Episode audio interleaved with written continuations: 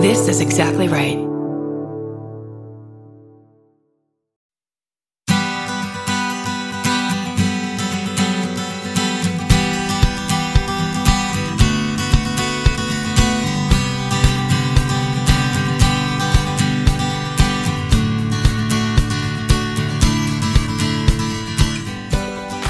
Welcome to the Parent Footprint Podcast with Dr. Dan. I'm Dr. Dan, your host, and let me tell you about our mission at Parent Footprint. That mission is to make the world a more loving and compassionate place, one parent and one child at a time. We believe the key to raising happy, healthy, and engaged kids is for us parents to seek the same in our own lives happiness, health, and engagement. We believe that awareness is the foundation for your vision of successful parenting. And with increased awareness and intention, we can be purposeful about leaving a healthy footprint on our children. Today's show is called Words of Wisdom from a Former Bad Mother. Don't you love that title? And we are going to be talking about our guest's new book called Parents Under the Influence.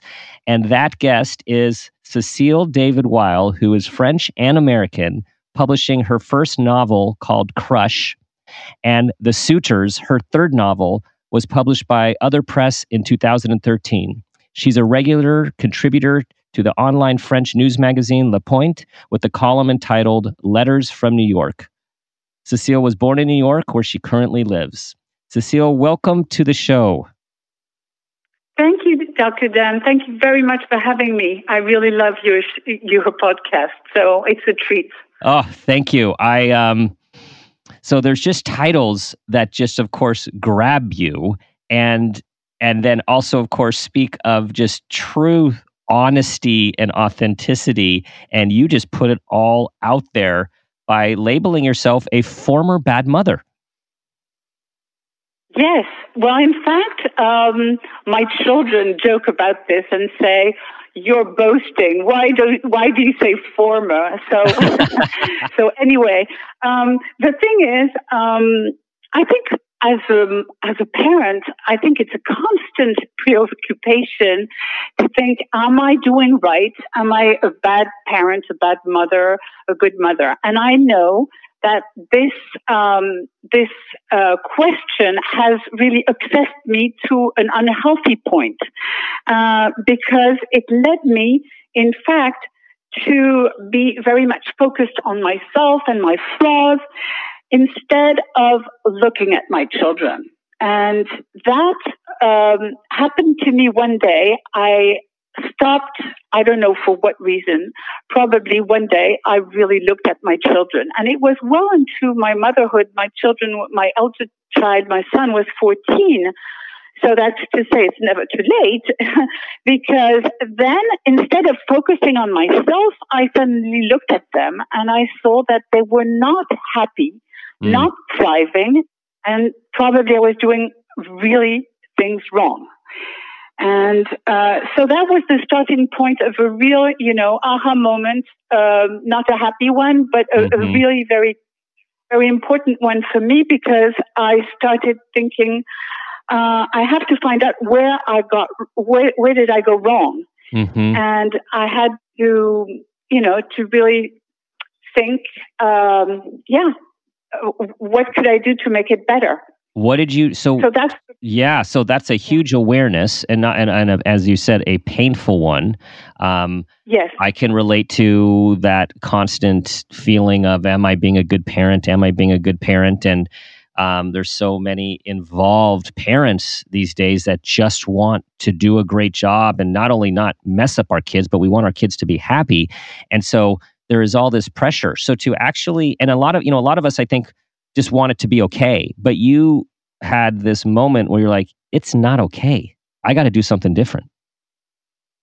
Exactly. Um, and it was very painful, all the more that, uh, you know, as a young mother, I thought I was going to be a good mother. Uh, I thought I had everything, the love, the willingness to be, you know, a good parent, the benevolence. I had, and I had put all my energy trying to be a good mother.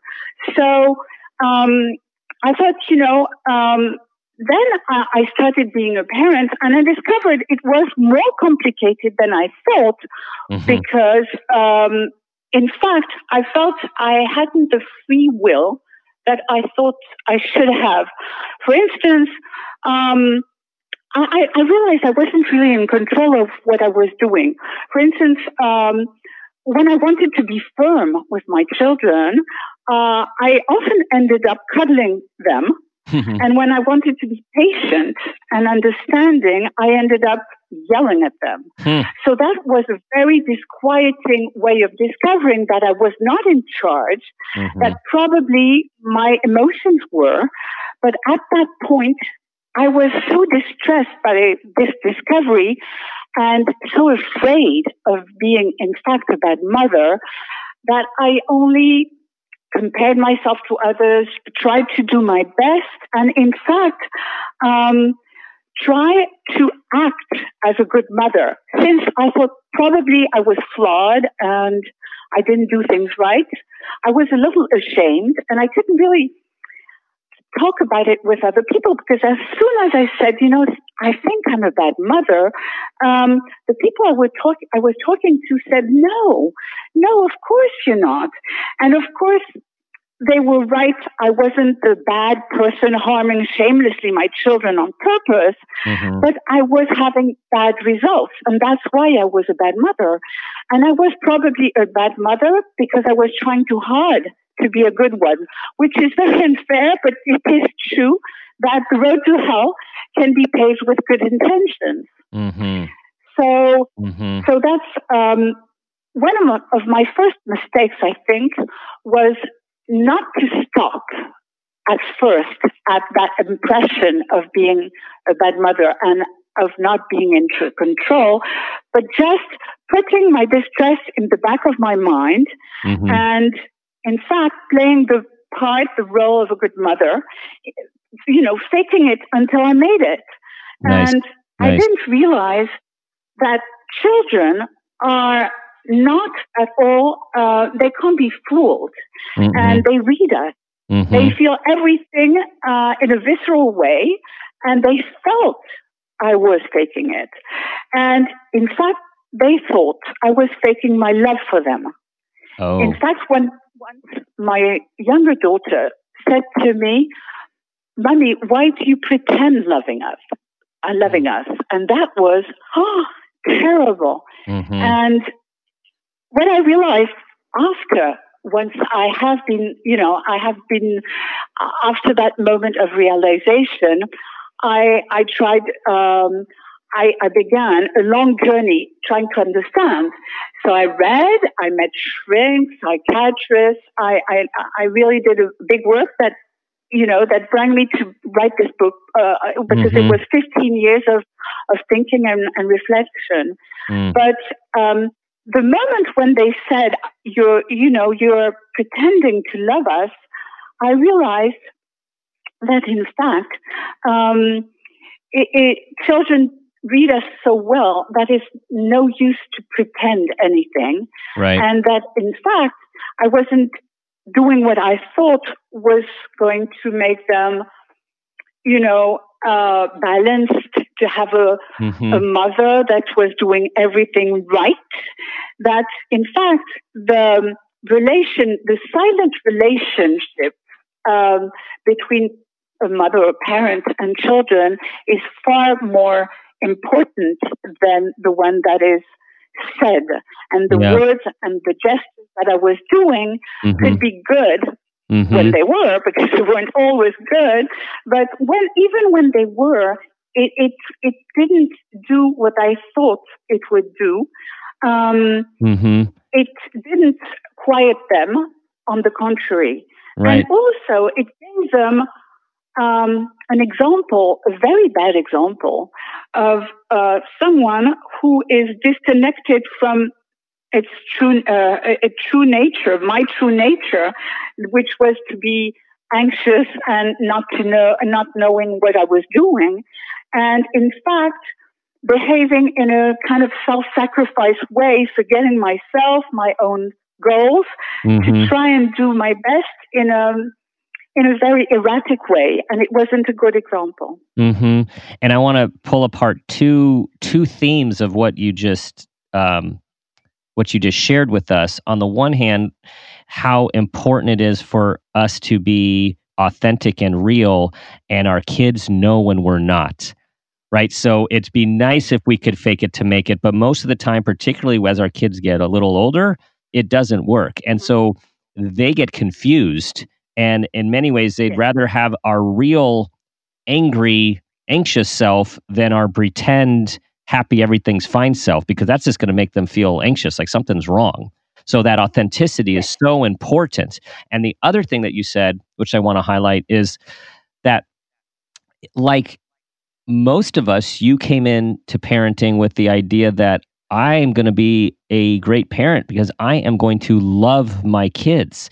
And we know that love is foundational for healthy attachment, for security, for confidence, for loving oneself and when loving other.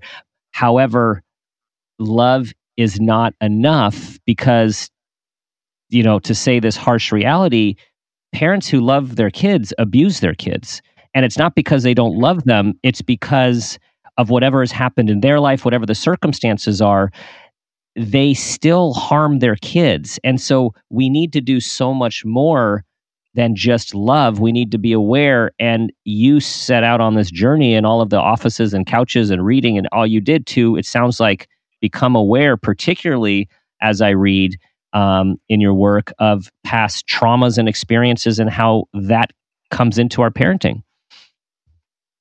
Yes, exactly.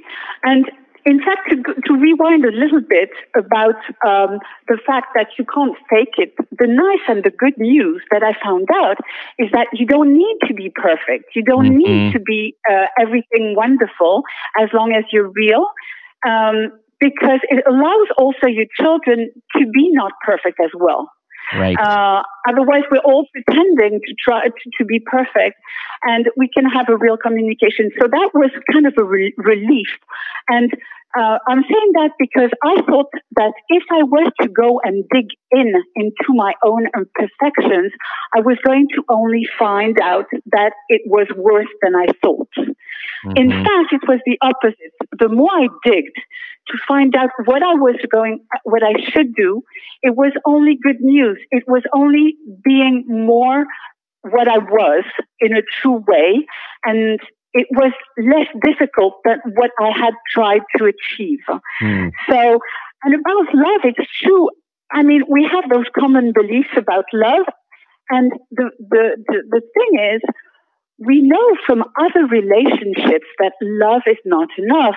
Mm-hmm. I mean, in a marriage, in a passionate relationship, we know that we can be abusive, we could be harmed, we could be harmful, and that love is not enough. And, but I think as many people, I was so afraid of this idea that um, then if we are um, being um, sensitive to hidden emotions also in parenting, like we are in our love life, and all those things being related to our past emotions in childhood, then it's very disquieting because for me, being a parent was the most grown up thing I could do. and so I was supposed to be in charge, in control, and mastering everything. Whereas, of course, parenting is, as the rest of life, subject to our, our story, uh, what happened to us. And in fact, I knew a bit of that. I knew, I mean, I knew that I was, I was aware that unconscious uh, mind had, you know, was something that was going to play a role. But then I didn't realize to what extent. And also, I thought I had found a really perfect solution for this. Mm. I thought that doing the opposite of my parents, what I didn't like about their bringing, was going to be enough for me to not reproduce what harmed me as a child. Mm. And this is something that I really went. I I I did interview lots of people for this book, and as mm-hmm. I said, it was a 15 year kind of a, a journey, and I I really met a lot of parents who, like me, did uh, this kind of in a very solemn and secretive way, you know, promised themselves.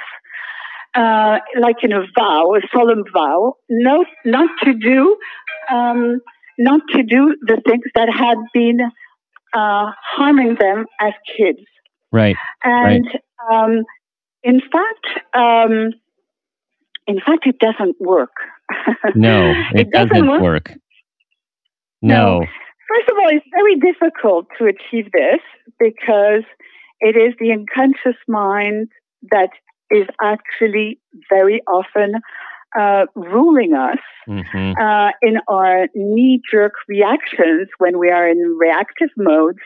It's really not our very bright and uh, thoughtful person who has been reading all these wonderful books about parenting. It is really the wounded child in us that often is the person reacting. So it is very difficult mm-hmm. and to achieve. And even when we try, we, we think we are doing the opposite. In fact, it's probably not a good idea. For instance, I, um, I was a, my parents were a, a generation of French parents who didn't really value being there a lot for their kids. You know, they were busy. And it wasn't um, the generation where they actually you know, realized the actual parent footprint, as you would put it, you know, yeah, right. uh, that we have a, as, as parents on a child. So they were very kind and everything, but they were not very much present in my life. So I figured, okay, I'm just gonna do the opposite and I'll be there constantly with my children.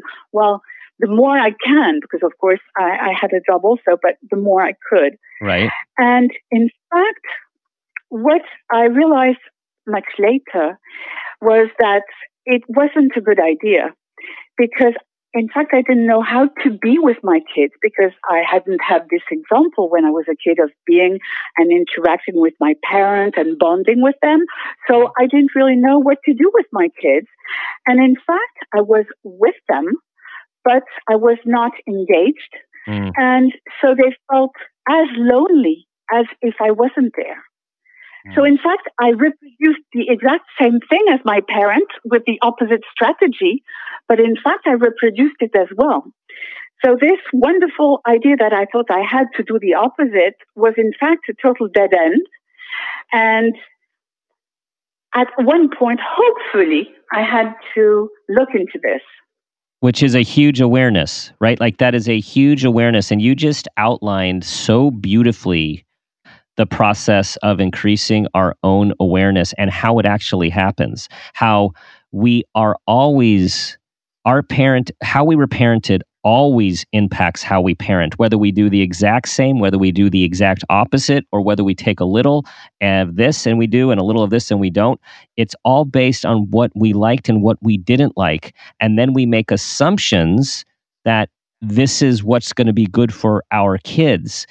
However, the next thing that you did along the on along the road here, which I just want to highlight because it's so important, is you actually took an inventory and you saw, you looked at data, and in this case, it might have been the data of the looks on your kids' faces, their emotions, their mm-hmm. how much they were thriving or not thriving, and you said, "Wait a second, I did the opposite. It's not working. I need to figure out what to do differently and why." Yeah, exactly. And you know, the, the, the first step for that was, as you say in your podcast, self awareness. And I was not, I didn't think self awareness was part of the job as a parent. I never would have thought that. Because for me, it was about doing right, doing things right. It was not about knowing myself or, or acknowledging what had, what had been difficult for me in my childhood because, like many people who were not really abused in a, in a spectacular way, um, I didn't, I thought I was, indul- I would be indulging if I looked at my past, uh, and say, oh, poor thing, you were not that happy. But, you know, compared to all the suffering in the world and everything, I was, I, I didn't think it was, it was a good way to go, and I didn't think it was an adult way to to to, to go. Mm-hmm. And in fact, um, you know, I saw like everybody else, like a movie like Citizen Kane, or the guy is almost becoming president, but at the end of his life, he's only talking about the rosebud, the inscription on his sled, childhood sled. Mm-hmm. But mm-hmm. in fact, I didn't think, I didn't think that um, my childhood, I had to and uh, you know analyze uh, the grip my childhood had on myself because in fact the suffering doesn't resist to the actual analyze of what happened to you and it it doesn't mean you should say anything to your parents who did their best Right. They, they, it's not about, you know, uh, pointing fingers and saying that was bad. It's about really acknowledging abuse, even if it's subtle or, you know, not much. And one of the abuses that I found out about writing when I wrote this book and interviewing people and, and uh, psychiatrists, and one of very subtle one could be things like parents who, um, you know, project an image uh, of a happy kid or very good student or uh, or, or any kind of image, even if it's a positive one, and maybe especially also if it's a positive one, it's a more tricky thing, because then the kid um, doesn't really uh, is not confident when you say that because he he knows it's not true. It's not the qualities that he actually has. Mm-hmm. It is unrelated to him, uh, to that kid or her, and in fact, it makes that kid feel uh, insufficient, and um, it's really it's really a, a kind of a, a, an abuse that I wouldn't have thought of before doing that research. So mm-hmm. no wonder that if that could be difficult, all kinds of things that uh, all our parents did and we did as parents, which is a little bit more like yelling uh, in a car when nobody is doing anything wrong, or those things can be a little traumatic. And it's it's the first step was for me to to look into this and look into what I had suffered from, mm-hmm. realizing that in fact I was totally reproducing, and the the car thing is absolutely what I did. I mean, I I don't know why, but I kept being really upset when my children were loud in the car, hmm. which wasn't really bad, but it hit a nerve or something, and I probably yelled at them until one day I realized that's exactly what my father did with me in the car. Ah. And the moment I realized this, um, I it changed everything because uh, suddenly I could recognize when I was doing this. Oh, that's I'm doing what my father was doing, and then I could come. I, I tried to come up with alternative behavior, like what could I do instead of yelling? Um, after all, they're not doing anything wrong, and little by little, I I did manage to change and actually um, have fun with them, trying to find what could be the best way for them to quiet down because I didn't like them being loud. So acknowledging that I didn't like them being loud, even if it's not, I mean, it was like that. Mm-hmm. And, and it could be changed. And that is so hopeful because when you, you know, when you caught yourself, catch yourself being unfair and doing the same exact things that your parents did, right. you're so disquiet, you think you'll never, you'll never turn it around. And the, the thing about this book I'm so happy about it is because it's really hopeful. Because mm. if I could do it, I yeah. mean, everybody could. Yeah. And I'm happy I did because, you know, I really nearly missed out on the joys of being a parent and raising my children well. So it really was a big deal. And you did turn it around. You you had adolescence and you did turn it around. That's the hope. I did. And I, I even think now that even if the, the, the, my children were adults, I could have still changed a great deal about what I did wrong. And of course, I apologized, which is an amazing tool mm-hmm. because then I didn't need to be perfect. I just needed to acknowledge what I was doing wrong and apologize. And so they knew they were not the, the, culprits. They were not those who were doing anything wrong. When I was yelling in the car because they were loud, they were just loud. I was the disturbed one who found it horrible. So it didn't, it really did put them off, off the hook. And so they knew they just had a, a, you know, a difficult mother, which is very different from being guilty of something or being bad kids, mm-hmm. which most children think when they're being scolded. Mm-hmm. Mm-hmm. You know, there we are living in a world of worry and anxiety. I mean, it really is an epidemic these days, and for lots of very valid reasons. Um, of there's a lot of stuff going on um, in our country, around the world, and it it oozes, unfortunately, and understandably to our kids. And you you say something in your book that I, I want us to spend a little time on because so many of us as parents are dealing with worry and anxiety. And in terms of this concept of love, you talk about despite, you know, common thought, worrying is not a form of love. No, exactly.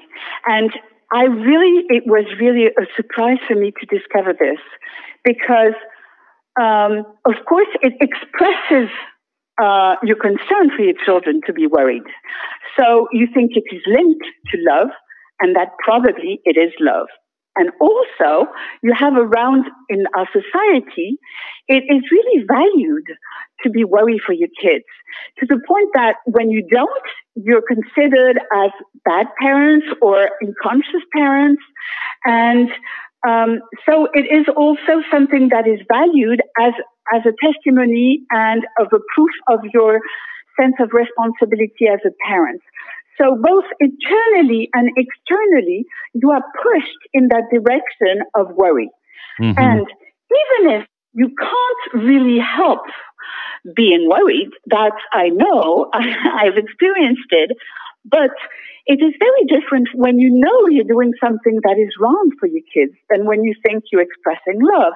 And you can, when I realized I had to put a handle on my worry, because it was actually harmful to my kids and I understood why, it changed everything because of course I continued to worry, but I didn't express it so much or I, I, I apologized when I got a little bit too far in my worry, mm-hmm. which is also very different. And the, the way I understood how worry could be bad is when I understood that, in fact, children sense our state of mind more than what we say. And uh, as I did experience myself when they told me, why do you pretend to love us? Um, so they actually feel um, the negative emotion of worry, and they think it is because they are not capable of o- overcoming whatever is worrying you. Mm-hmm. Um, mm-hmm. So they think that are they are in fact responsible for this worry, and they become also very anxious if um, to understand that we don't believe in them. We don't believe they're able to walk up a staircase when they're very little or to, you know, uh, go to school on their own when they're whatever age we decide they should. Um, mm-hmm. And it is, in fact, the worst even is not only that they believe that they are not enough and they're not doing things right since we are afraid for them, but also it makes them fail, right. which is really horrible. Um, for instance, in my book, I talk about a father who um, is, uh, in fact, uh, very worried about his son not going to, uh, you know, do well at his exams. Um, and that son of his was a super good student. So people around him didn't realize, didn't understand why he was so worried.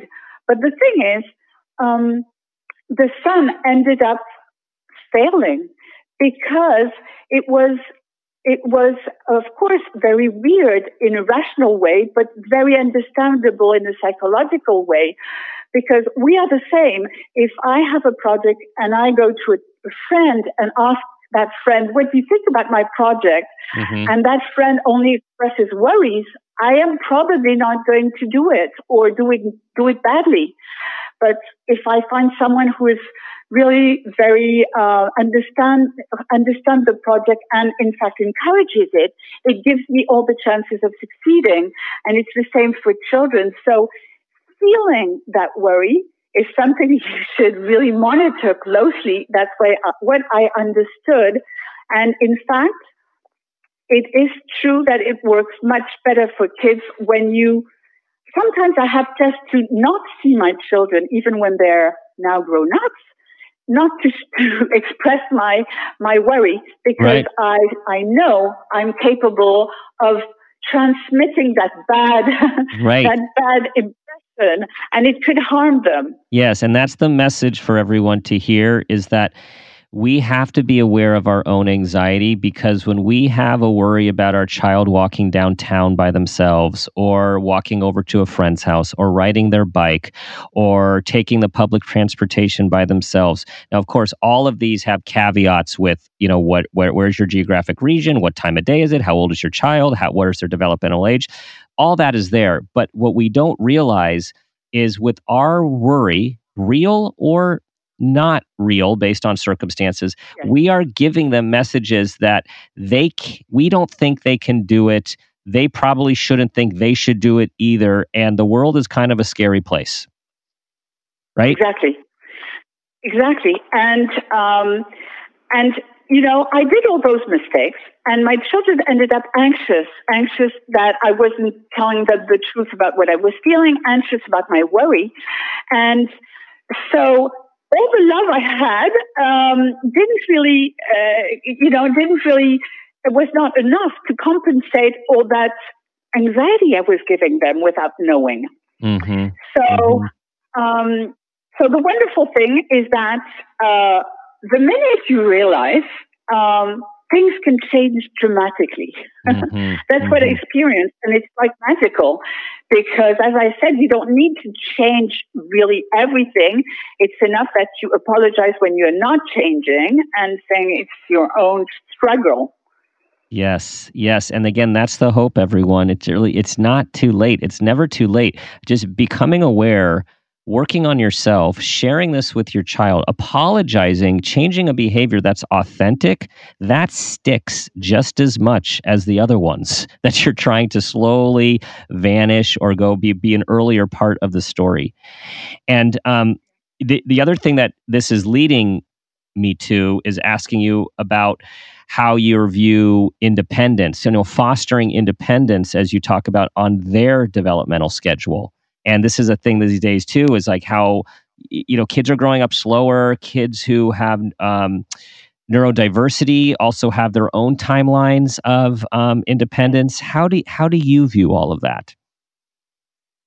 Well, it's true that there again, we have the internal anxiety and then we have the external pressure that is, how come you, your son, your daughter is not doing this yet or whatever?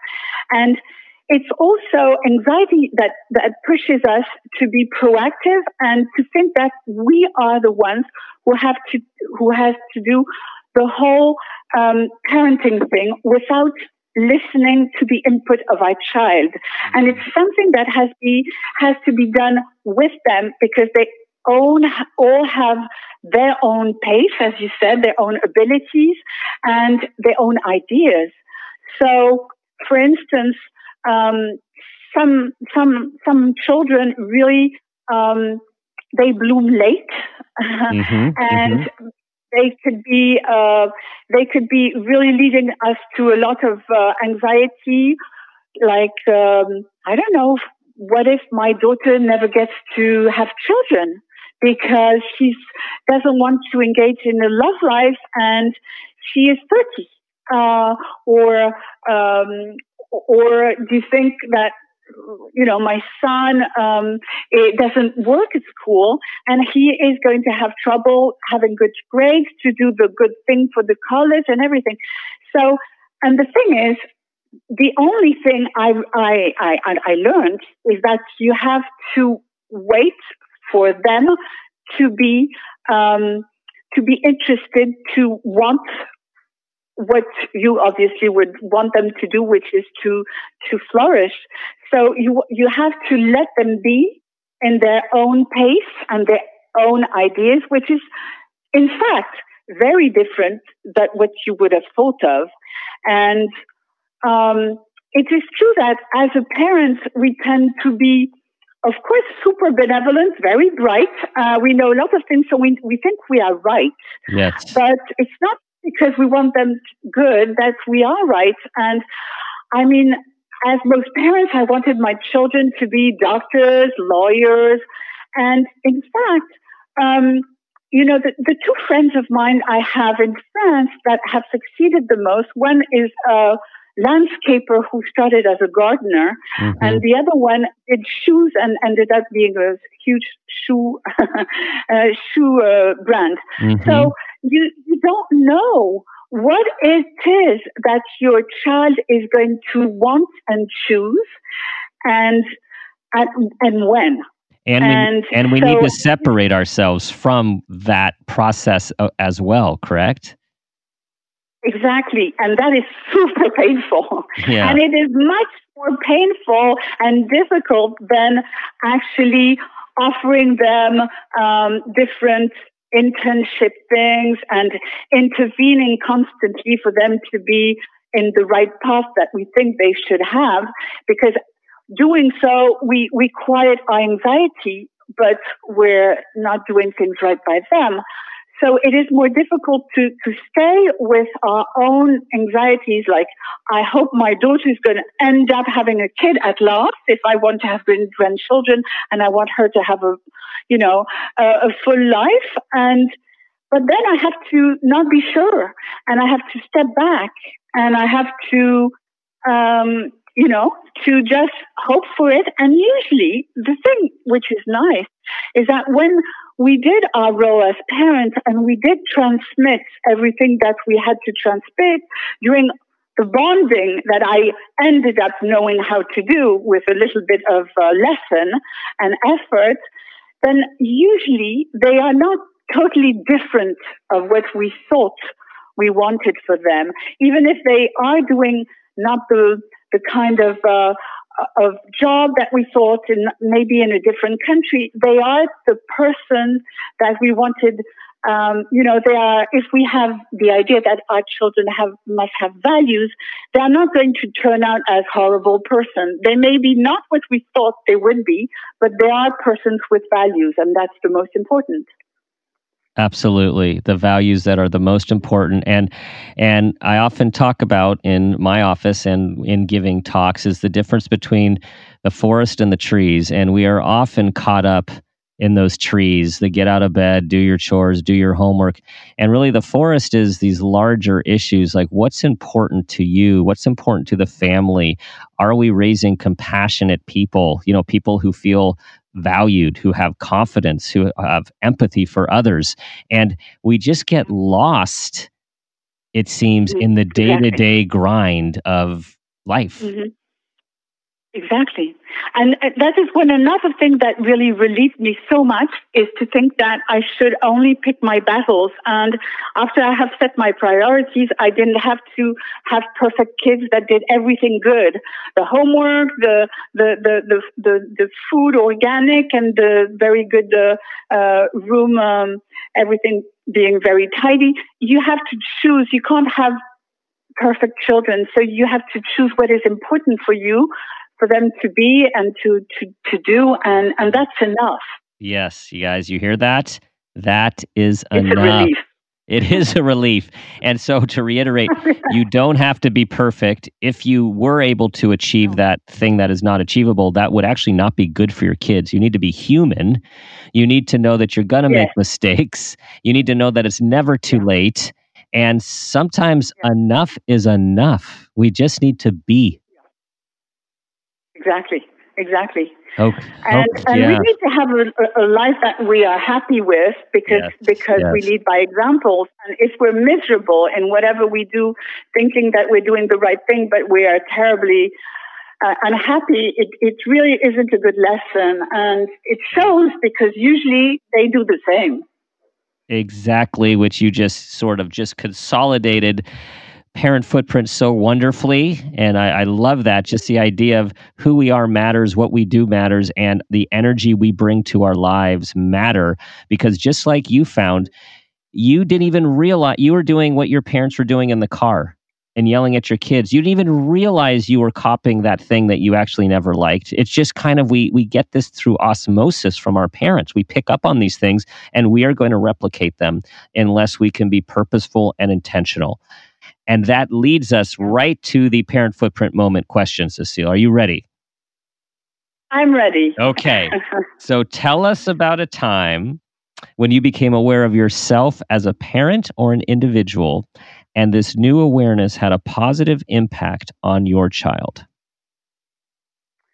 Well, in fact, this whole book mm-hmm. is, uh, yeah. is, is exactly that. Yeah. It is the result of my of the moment where I realized my children were not happy. But to be more precise, because I had a few, as I was telling you about my children asking me if I was pretending to love them. But one moment that I was really ashamed of and that really feel horrible, but led to a wonderful um, outcome is I I always loved music and I you know and I said to my children I love music and they were um, they were doing uh, sing. My son was singing in a choir, and I, in fact, um, I went to listen to him, and he was very happy about that.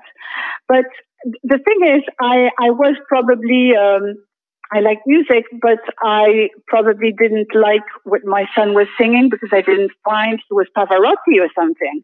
But I pretended that what he was doing was wonderful, which is not a good thing to do. And when I was at that concert from the choir, I felt asleep. Mm. And he was, and I was on the first row and he was watching me. Oh. And I can't tell you, it was so terrible for me because I was caught really being a bad parent. And I was so ashamed and I was really terribly sad to have uh, you know made him sad mm-hmm. but then i realized after that that it was all about me being ashamed of myself mm. all about me being ashamed of not you know of not doing the right thing and in fact um, not being true that in fact I couldn't care less if he was taking music because I didn't think he was made for this or he particularly liked it and it was not the right it was not the right interaction. It wasn't real. It wasn't true. And so at that point, I thought, let's stop. Let's stop trying to do everything like it's supposed to be mm-hmm. uh, in your mind because it was just in my mind. And it, it helped me tremendously. All the things that I did wrong at one point hit me like to make me on the right path to do to change and mm-hmm. to acknowledge that I was I was really I was I really needed a, big a big change. Mm-hmm. That is a whole lot of awareness. That I mean, you were processing a whole lot of awareness, and thank you for processing it because not only, f- of course, the benefits for your children and your own life, but now all of us can benefit from your knowledge um, that you're imparting to all of us, and it's just such an honest, real, and um, just for everyone to be able to say, like, hey, I can grow, I can change, and it's not too late. And it's okay for us to not do things well and to make a mistake and to say, you know what, I blew it. And and thank you for that story because right, that's like a parenting's nightmare right? Front row. Here we are to be great parents and support our kids and be excited. And yeah, and that's not what happened. And it was a, uh, one of the many turning points. So, everyone, yes. you need yes. to check out this book, Parents Under the Influence Words of Wisdom from a Former Bad Mother. And not only will you feel good about yourself, you will gain wisdom on so many different topics about how to spend time with your kids, how to foster independence, how to have your own time. Right? How to manage your worry, how to be aware of your own childhood and the impact it has on your parenting. Just a wealth of knowledge. Cecile, tell everyone where they can find your book and um, follow your work. Oh, that's very nice. Uh, I have a website that is ceciledavidweill.com, and otherwise, any good bookstores, and of course, all the uh, internet um, places where you could buy uh, the books, and uh, and that's it. Uh, right. I'm usually a novelist, so it's my first time, uh, you know, in cursing and uh, going to parenting, and and so um, I'm not. It's not a, a, lesson that I could give further. I put all my heart in this, yeah. and I really hope it could help. Yeah. Well, thank you for doing it for all of us, and thank you for being on the show today and sharing uh, your experiences with us. Really appreciate it. Thank you very much, Dr. Dan. Thank you. It was wonderful talking with you. Thank you. That concludes our show for today, everyone. Listen to Cecile's words. You don't have to be perfect. It's never too late. You can do this. Being real, being authentic, being honest with your kids, and listening to your kids and what they want and what they tell us. As always, try to be that person you want your child to become. They're always watching, they're always listening, and they are always absorbing our energy. You know where to find us www.parentfootprint.com. Subscribe to our website, tell others about it, and help us with the mission to create a more loving and compassionate world, one parent and one child at a time. And as always, ask yourself the guiding question what footprint do you want to leave?